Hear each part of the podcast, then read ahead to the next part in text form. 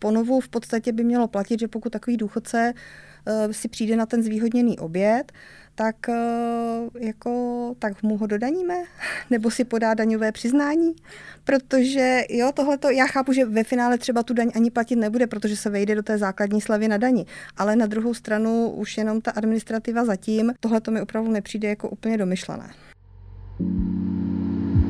Podcast HR Espresso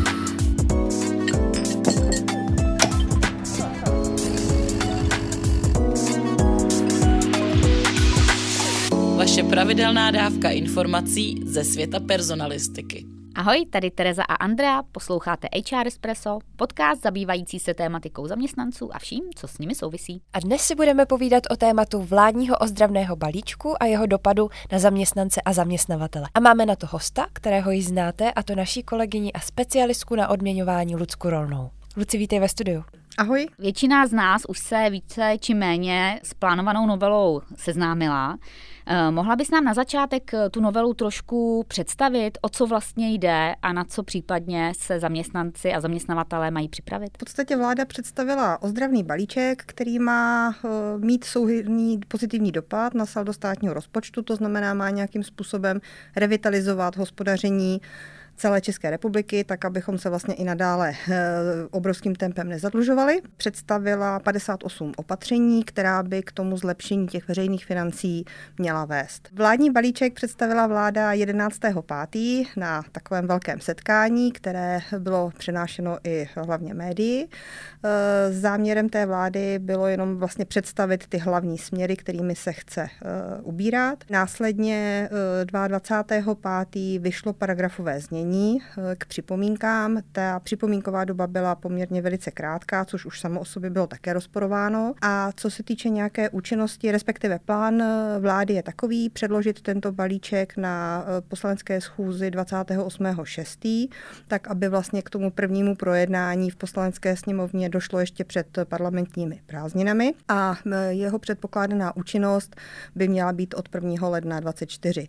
To znamená, pokud vlastně uvažujeme tak, že dneska je červen, červen a známe pouze eh, návrh toho paragrafové znění eh, pro řadu speciálně zaměstnavatelů, když zůstaneme u té zaměstnanecké agendy, to může být poměrně hodně zatěžující, protože řada firm už má nějaké plány na příští rok. Eh, komerční subjekty musí uvažovat v delším časovém horizontu, nejenom půl roku nebo rok, ale v mnohem delším horizontu, takže pro řadu hm, firm to může být poměrně problematické. No a jak se ty plánované změny dotknou přímo zaměstnanců, zaměstnavatelů? Tady máme jako několik těch opatření, nebudu uvádět asi úplně všechna, protože to bychom tady byli poměrně hodně dlouhou dobu, kdybychom ji měli probrat do detailu. Asi bych zmínila eh, jednak úpravy dohod, to znamená víme, že dohody o provedení práce v České republice jsou velice populární. Tady dojde k určitému zpřísnění poměrně velkému, eh, ať už to bude v rámci toho zákonníku práce, kdy eh, zaměstnavatele budou mít eh, více povinností, eh, včetně i třeba teoreticky proplácení dovolené a podobně, tak eh, z, z pohledu toho zákona o daních z příjmu by mělo dojít k nějakému zastropování té částky v součtu. To znamená, mělo by se jednat nejenom o dohody jako u jednoho zaměstnavatele, ale i by se sčítaly a evidovaly hlavně dohody napříč celou republikou, takže ten zaměstnanec, pokud by měl dvě a více dohod, tak už by podlehal nějakým odvodům i na sociální zdravotní pojištění. Dál Dále bych zmínila asi, co bude mít nepříjemný dopad na zaměstnance, že by se opět mělo zavést nemocenské pojistné, to znamená, zvyšovaly by se odvody zaměstnance z dnešních takových těch průměrných 26% na 26,6%. Pak bych asi zmínila ty klasické benefity, to znamená, určitým způsobem se to bude dotýkat jak stravování zaměstnanců, tak i takzvaných volnočasových benefitů, které se poskytují zaměstnancům přes kafeterii, ale nerada bych to uh, omezovala pouze na, na ty benefity a la kafeterie, protože dotčený bude i třeba team building a podobně. Pojďme se možná podívat na téma těch zaměstnaneckých benefitů, protože to si myslím, že pro většinu zaměstnavatelů a zejména pak teda zaměstnanců bude velkým tématem a ty diskuze samozřejmě eh, probíhají a zaměstnavatelé jsou v takové jakoby nejistotě vlastně, co to pro ně přesně znamená. Tak mohla by si nás trošku víc uvést do kontextu této změny? V první chvíli bych ráda upřesnila to, že se neruší benefity. Eh, neexistuje žádný právní předpis ani zákonník práce, který by definoval, že zaměstnavatel nesmí poskytovat benefity. To znamená i nadále zaměstnavatele poskytovat benefity mohou, ať už se dohodnou se zaměstnanci či s kolektivními organizacemi, ale to, co vlastně může znamenat poměrně velký a neúplně příjemný dopad, tak je zrušení daňové výhodnosti těchto benefitů. Bavíme se o tom, že v podstatě dneska většinu těch benefitů zaměstnavatel sice vykazoval na vrub nedaňových nákladů, ale na druhou stranu vlastně z toho šetřil sociální zdravotní pojištění. Eh, no a na straně zaměstnance se ve většině případů, pokud byly splněny podmínky, jednalo o naprosto čistý příjem. To znamená, pokud zaměstnavatel vynaložil tisíc korun, zaměstnanec obdržel opravdu tisíc korun, respektive plnění v hodnotě tisíc korun. Tohle to by se ponovu mělo úplně změnit, takže ty benefity by se měly chovat úplně stejně jako mzda, což pro zaměstnavatele do určité míry může být výhoda, protože vlastně on si je dá do daňových nákladů. Na druhou stranu musí počítat s tím více nákladem na sociální zdravotní pojištění, to znamená skoro 34%. A na straně zaměstnance tedy budou ty, eh, ty odvody. Co vlastně bych vnímala jako určité pozitivum, může být to, že díky tomuhle opatření si v podstatě zaměstnavatel může do určité míry eh, vlastně přehodnotit eh, úplně ten benefitový systém. Takže si umím představit, že takový ti osvícenější zaměstnavatelé prostě překlopí nebo respektive nějakým způsobem si skalkulují zkontrolují, zanalizují ty potřeby zaměstnanců a do těch standardních benefitů, které jsou spíše laděny do té sociální oblasti, zahrnou i třeba příspěvek na dopravu a podobně, prostě to, co zaměstnanci žádají. Na druhou stranu je, počít, je potřeba počítat i s těmi konsekvencemi, to znamená pozor, už to nebude tak výhodné nikdy, jako to bylo doteď. Tady ta změna toho daňového režimu se týká konkrétně tedy benefitů eh, kultura, zdraví, sport, vzdělání, tady ten balíček, který eh, třeba nabízí kafeterie? Ano, je to přesně tak, eh, ale jak jsem říkala, není to jenom tohleto, ale primárně to má dopad právě na tahle plnění. Občas vlastně se zapomíná na to, že vlastně i taková ta podpora, eh, která opravdu napříč eh, těmi lety už vlastně i za socialismu fungovala, to znamená i třeba pořádání dětských táborů, příspěvky na školky a tak dále. To znamená, tady je potřeba si uvědomit, že pokud prostě budu pořádat dětské tábory, ať už já nebo moje kolektivní organizace pro děti mých zaměstnanců, nebo budu přispívat na školku, nebo provozuju školku, firemní školku, tak vlastně pokud eh, se zaměstnanec si nebude platit eh, tu konkrétní částku, kterou to stojí, no tak logicky se jedná o nepeněžní plnění, ale podléhající daní a sociálnímu zdravotnímu pojištění.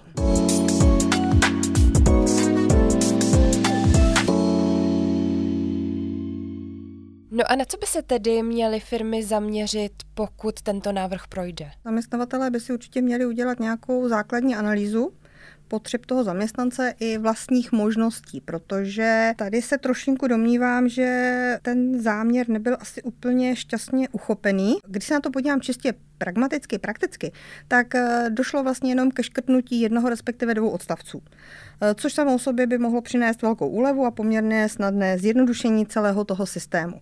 Na druhou stranu nebylo tady domyšleno podle mého, eh, a zvláště pokud vláda operuje tím, že vlastně zrušení této daňové výjimky by do státního rozpočtu mělo přinést významné peníze, a ne úplně malé peníze. Tady se opravdu, eh, tuším, bavíme o nějakých eh, skoro třech miliardách, takže si myslím, že tři miliardy už je poměrně slušná částka, byť samozřejmě ve státním rozpočtu to není tak, tak zásadní.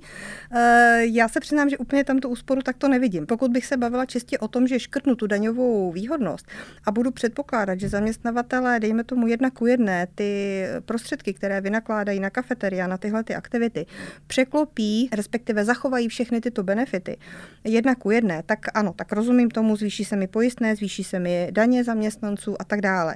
E, na druhou stranu si musíme uvědomit, že pro zaměstnavatele to bude poměrně drahé řešení. Je otázkou, jestli opravdu bude ochoten jedna ku jedné se tak zachovat. To další je jako domyšlení těch dalších, těch dalších dopadů, protože bavíme se tady nejenom o zaměstnanci, ale já si myslím, že tady to může mít i docela nepříjemný dopad na, na tu druhou stranu. A tím myslím nejenom ty poskytovatele těch benefitů, benefitů, ale i ty konkrétní prodejce, respektive poskytovatele těch služeb, jako jsou bazény, divadla, fitka, dětské tábory, dětské aktivity, to znamená různé i třeba neziskové organizace, které žijí právě ze vstupného, protože tady je asi potřeba si říct, že to na ně bude mít poměrně velký dopad taky. Dobře, můžeme se bavit o tom, že komerční subjekt, když podniká, jde do určitého rizika, to podnikání může prostě skončit pod určitými vlivy a tak dále. Nicméně i tady bych možná se podívala na to, že speciálně třeba v menších městech řada obcí podporuje nově vznikající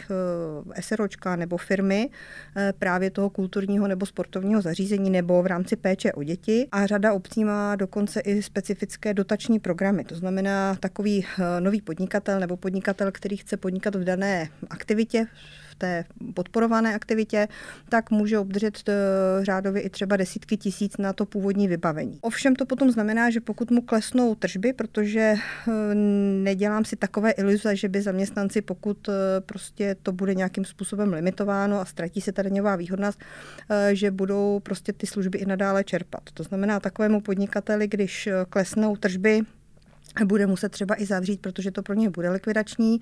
Na druhou stranu je vázán určitým počtem let, kdy vlastně při přijetí té dotace se zavázal k tomu, že tu provozovnu prostě bude mít otevřenou, že ty služby bude provozovat třeba dva, tři roky. Takže i tohle to tady ten dopad eh, může mít. Pak se trošku bojím i toho, jestli není kontraproduktivní zrušení těchto benefitů nebo té daňové výhodnosti, protože mm, nedávno jsem byla v zoo a přiznám se, že vstupné za pro čtyřčlenou rodinu za nějakých 850 respektive tisíc korun asi ne každá rodina si bude moci dovolit. A tady zase ZOO i z těch, eh, je to příspěvková organizace, to znamená opět zase žije eh, nejenom z těch příspěvků, ale i z toho vstupného a troufám si tvrdit, že to vstupné asi bude tvořit i poměrně vysokou část těch příjmů. Pokud samozřejmě tyto příjmy vypadnou, tak zase to bude na státu, respektive na té obci, která bude muset nadále víc a víc dotovat tyhle ty prostředky. Takže proto hovořím o tom, že ten balíček jako takový v této oblasti mi přijde trošku kontraproduktivní. Ty určitě už Eh, máš nějaké signály z trhu, jak zaměstnavatelé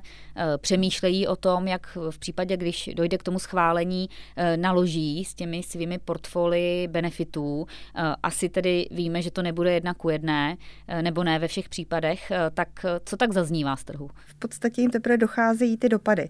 Jo, tady se bavíme vlastně o tom, že řada zaměstnavatelů vlastně je v takové trošku patové situaci. Podle i dosavadních průzkumů vyplynulo, že eh, ty malé a střední firmy, které eh, naproti tomu, že vláda říkala, že tyto programy nevyužívají, tak si to v praxi opravdu myslím, že to tak není, že jako opravdu i ty malé firmy eh, spíše využívají tyto různé programy, protože prostě je to pro ně administrativně mnohem jednodušší, než na to, aby každému zaměstnanci propláceli nějakou fakturu nebo ověřovali prostě a přispívali na, na tu aktivitu a ověřovali, jestli je ta aktivita správná. To znamená, tady se řada zaměstnavatelů zaměstnavatelů vyjádřila tak, že by pravděpodobně benefity zrušily. Druhá část zaměstnavatelů, to jsou takové ty velké, eh, eh, ať už národní nebo nadnárodní korporace, které v podstatě mají zakotveno de facto i třeba nařízeno matkou mít nějaké benefitové programy. To prostě v rámci těch sociálních programů, nějaké udržitelnosti, nějaké péče o zaměstnance a tak dále. To znamená, tito zaměstnavatelé uh, i nadále ty benefity prostě nějakým způsobem zachovat musí. To, co bych tady asi ještě zmínila, je další věc a to jsou potom eh, odborové organizace. Respektive řada zaměstnavatelů třeba letos na jaře přejednala kolektivní smlouvy. Musíme vycházet z toho, že ta kolektivní smlouva nebývá uzavřena vždycky jenom na rok, bývá jako na dva nebo i tři roky a tím pádem zaměstnavatel se tam zavázal k poskytování nějakých plnění ve prospěch těch zaměstnanců. A teď vlastně, když dojde k této změně, tak je otázkou, jestli odbory budou ochotní nějakým způsobem prostě ustoupit a řeknou, milí zaměstnavateli, víme, prostě dochází k tomu, že ty benefity se, se sakra prodraží, a nebo budou trvat na svém, protože to, co ve většině těch kolektivních smluv zaznívá, tak je, že vlastně ten zaměstnavatel se zavázal poskytovat určité plnění v určité hodnotě a dokonce se tam i třeba specifikuje, že právě to nebude plnění, které by podléhalo zdanění, respektive odvodům, to znamená v tom čistém. Druhá věc je, že i dodnes funguje řada rekreačních zařízení. A tady opět se bavíme o tom, že eh, prostě pokud tam ten zaměstnanec jezdil zadarmo nebo za nějaký, respektive symbolický poplatek, tak eh, pokud i ten symbolický poplatek bude zachován, tak tady zase to bude mít dopad, protože v podstatě tomu zaměstnanci by mělo být dodaňováno nikoliv ta cena toho výhodného pobytu, ale ta cena obvyklá a může se to dostat úplně do jiných kategorií, takže i ta samotná rekreační zařízení se můžou dostat do problému, protože prostě o ně přestane být zájem. Luce, ty jsi nedávno měla na tohle téma webcast, který byl velmi úspěšný, byl tam nadstandardní počet účastníků. Co bylo takové hlavní téma, které rezonovalo? Tak jednak to bylo opravdu takové to trošku nevěřícné, jestli se to opravdu týká právě i těch školek, jestli se to týká i toho zájmového vzdělávání, protože tady si myslím, že to trošku opravdu pálí ty firmy, protože ať už podporovali vzdělávání vlastních zaměstnanců, nebo vzdělávání jejich dětí, tak pořád to byla taková ta bohulibá činnost. Eh, takže tady trošinku bojuji s tím, a ne každé to vzdělání se asi dá podřadit pod takovéto vzdělávání, které jako zaměstnanec potřebují pro výkon své práce, ale uh, obecně se mluví o tom, že, že vlastně pokud mám různé zájmy, tak eh, se to promítá i do výkonu mojí práce, protože prostě mám širší přehled, širší nadhled na ty věci a tak dále. Takže tohle to může něco, tohle to může zabolet. To školkovné může zabolet vlastně ve dvou krocích, protože eh, tak, jak se eh, bude dodaňovat eh, příspěvek na školku, pokud to zaměstnavatel poskytuje, tak zároveň, zaměstna, tak zároveň se ruší školkovné, to znamená sleva na dani. Takže tady opět je to trošku jako kontroverzní téma, protože prostě říkáme na jednu stranu, že rodiny, respektive rodiče chceme vrátit rychle do práce, na druhou stranu jim tady v podstatě bereme možnost, pokud nemám v místě klasickou školku, tak si platit soukromou školku, kde ty poplatky jsou výrazně vyšší. To znamená, tohle to může být opravdu velmi bolestivé téma. No a to třetí téma, které tam uh, zarezonovalo, tak byl team building. Eh, protože málo komu dochází, že v podstatě teambuildingové aktivity se opět opírají o tohleto příslušné ustanovení, protože pokud se bavíme o takovém tom opravdu pravém team buildingu, mám tím na mysli, eh, zaměstnavatel podporuje nějaké sportovní, kulturní vyžití těch zaměstnanců v rámci týmu, aby prostě se ten tým stmelil.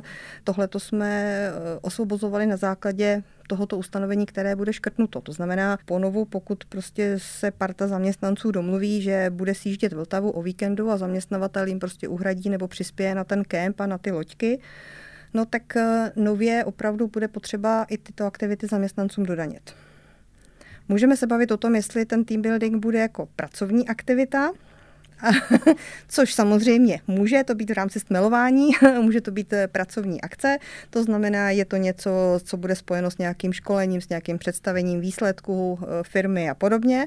Eh, na druhou stranu pořád tady zůstane ta volnočasová aktivita a tu zaměstnavatele zase neradi považují za pracovní aktivitu, protože tady jdou do obrovského rizika. Tady je potřeba si zase uvědomit to B a to je ta právní odpovědnost, protože pokud se zaměstnanci něco stane, nemusí si hned zlomit nohu, ale prostě může opravdu dojít k něčemu i nějakému onemocnění prostě v důsledku dané aktivity, tak de facto se jedná o pracovní úraz. Takže eh, tady jsme trošku opravdu v takovém dilematu, protože musíme jako rozvažovat, jestli opravdu je to team building nebo je to pracovní porada a podobně. Tam bude i zajímavé vlastně, eh, protože team building samozřejmě je vždy dobrovolný a vůbec vůle zaměstnanců se takové aktivity účastnit ve chvíli, kdy budou vědět, že by mělo být něco dodaněno, tak to je úplně kontraproduktivní.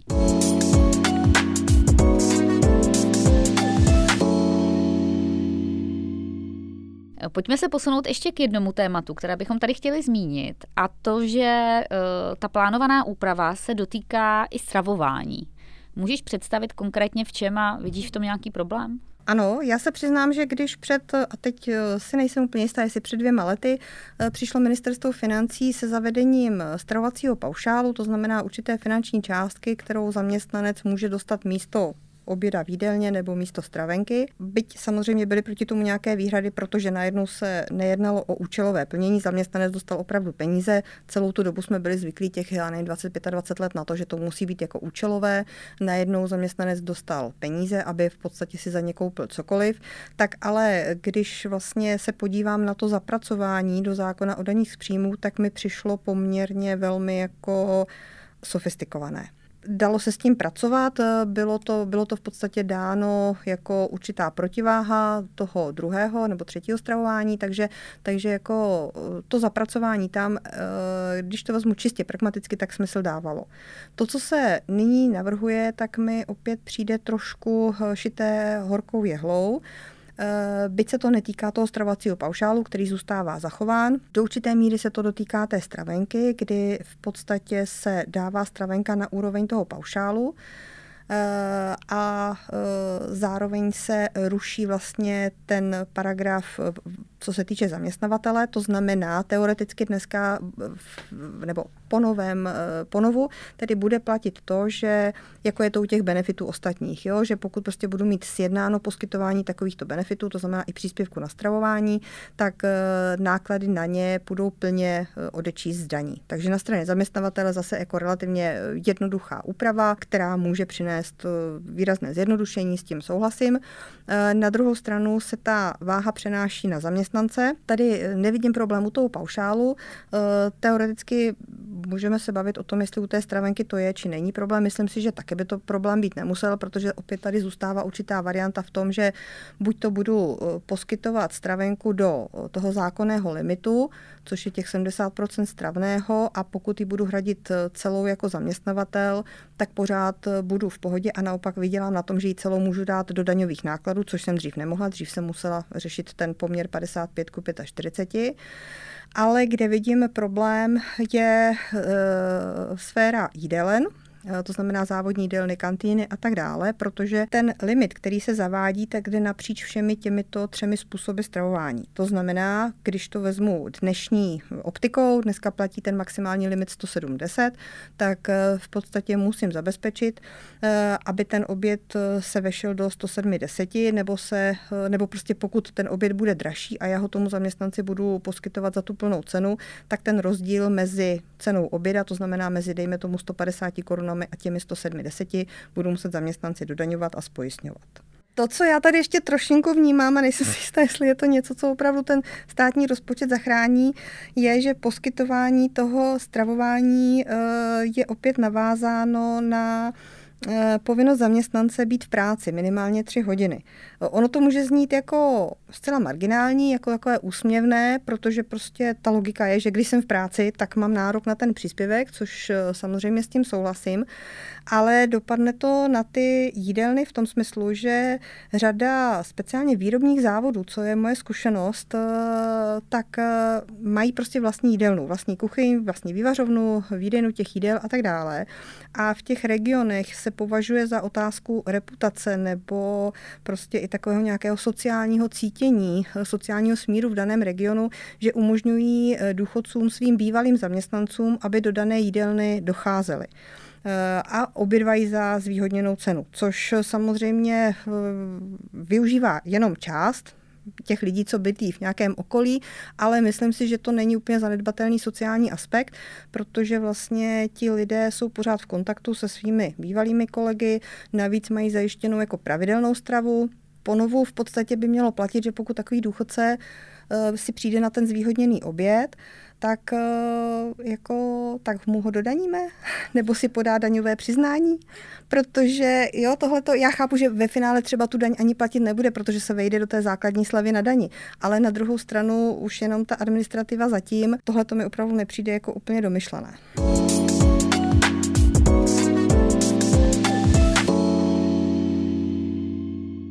Luci, všichni, všichni mluví hodně o úsporách, ale zároveň taky vidíme, že nikdo se nechce moc ničeho vzdávat. Tak uh, jaké by bylo tvoje doporučení? V podstatě moje doporučení asi by bylo takové, že eh, prostě nezaměřit se na to jenom škrtnout ten odstavec. Jo? Že vlastně škrtnout odstavec je poměrně snadné. Prostě něco vymažu, a ponovu to tam nebude, ale eh, domyslet, eh, domyslet opravdu i ty detaily, respektive ty dopady. Takže eh, můžeme se bavit o tom, že dejme tomu ten výklad poskytování různých benefitů byl v České republice nebo je v České republice velmi široký. Eh, šel určitě třeba mnohem dál než na Slovensku.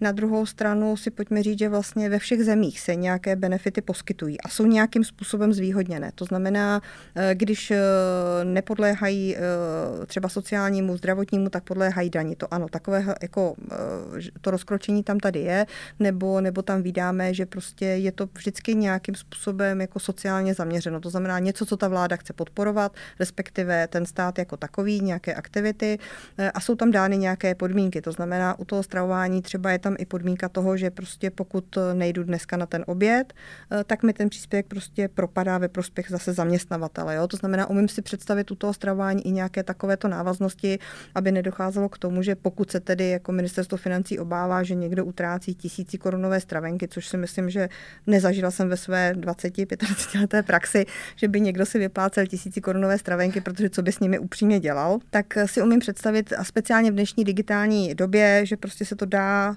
nadefinovat, naprogramovat tak, aby to opravdu splňovalo to, že pokud jsem v práci, tak mám nárok na nějaký oběd nebo na nějaké stravování, když se bavíme, nebo na večeři, když se bavíme o nějaké odpolední nebo, nebo noční směně. Co se týče těch volnočasových benefitů, opět můžeme se bavit o tom, že nastavíme nějakým způsobem kritéria. Ponecháme prostě zaměstnavateli určitou možnost, eh, flexibilitu, protože ta flexibilita je zase žádána těmi zaměstnanci. Nerada bych eh, sklouzla k tomu, že prostě zaměstnavatel začne poskytovat výhradně příspěvek na dopravu, protože musíme si uvědomit, že řada zaměstnanců ten příspěvek na dopravu jako taky nemusí potřebovat, protože bydlí třeba v okolí, jo, nebo jezdí do práce na kole a tak dále. Takže tady zase se dostáváme do, do oblasti, kterou nemůžeme posuzovat jenom z pohledu zákona o daních z příjmu. Musíme se na to dívat i z pohledu nějaké antidiskriminace, i té flexibility, i toho pracovního trhu, protože prostě co zaměstnanec, to úplně jiný požadavek, jinou představu. Takže eh, bych asi nechala určité spektrum těch benefitů, které i nadále poskytovat. No a pokud ministerstvo financí chce šetřit, respektive se bojí nějakého zneužívání, eh, za mě určitě dát nějakou, nějaký strop, napříč těmi benefity, zrušit třeba ten limit na dovolenou, známe ho, že tam je 20 tisíc, je tam už dlouho, to si myslím, že už je taky pasé, zrušit třeba limit na dovolenou a navázat to na, já nevím, 50-60 tisíc ročně u toho zaměstnavatele a nechat na tom zaměstnanci, jestli prostě pojede na dovolenou za těch 50 tisíc nebo jestli uh, si nechá nějaké stomatologické ošetření. Tak abychom uh, neskončili příliš negativně, protože samozřejmě je to trošku frustrující, když se podíváme pod ten povrch a jak si říkala, uh, nejde jenom tak škrtat, ale podívat se opravdu i, jaký to má dopad a tady ty sociální dopady a uh, pro mě jako zaražitelná ztráta té účelovosti jako mohou být velice nepříjemné. Tak ale každá změna přináší nějaké příležitosti, takže na druhou stranu zaměstnavatelé mohou úplně jakoby zrevidovat svoje portfolio toho, co teď poskytují, můžou si udělat survey, podívat se, co zaměstnanci opravdu chtějí a úplně to celé třeba redefinovat, prostě získat na tom i nějaké pozitivní body, ale určitě asi uh, doporučujeme vůbec toto téma otevřít, otevřít to s financemi, mm-hmm. protože těch se to dotkne taky. Není to čistě HR téma samozřejmě uh, a začít brainstormovat, no, co, co bude ta nejlepší cesta, pakliže to uh, v tomto plném rozsahu bude schváleno za sebe fakt jako doporučení zaměstnavatelům, prostě podívejte se na to, jakým způsobem to dneska máte nastaveno, kde to máte ukotveno, eh, klidně udělat si i průzkum eh, mezi zaměstnanci, že zaměstnanci tady mohou mít jiné požadavky, jiné představy, může se ve finále ukázat, že, že se zaměří třeba jenom na jednu agendu nebo na jeden typ benefitů, což do určité míry může zase reflektovat eh, firemní strategii, firemní filozofii, protože jako zaměstnavatel se potom můžu vymezit jako a vyčlenit z toho obrovského půlu eh, zaměstnavatelů tím, že budu razit prostě nějakou konkrétní aktivitu, která mi přiláká ty zaměstnance, které by mi normálně nepřilákala. Jo? To znamená, ano, můžeme jít buď to tím, jako že půjdeme plošně nějakým způsobem se domluvit, ale myslím si, že by tady byla možnost i jít jako konkrétně zacílit na určitou oblast, agendu, eh, prioritu, prostě, která bude v souladu s filozofií firmy. Děkujeme moc, že jsi přišla. Není zač, mějte se krásně.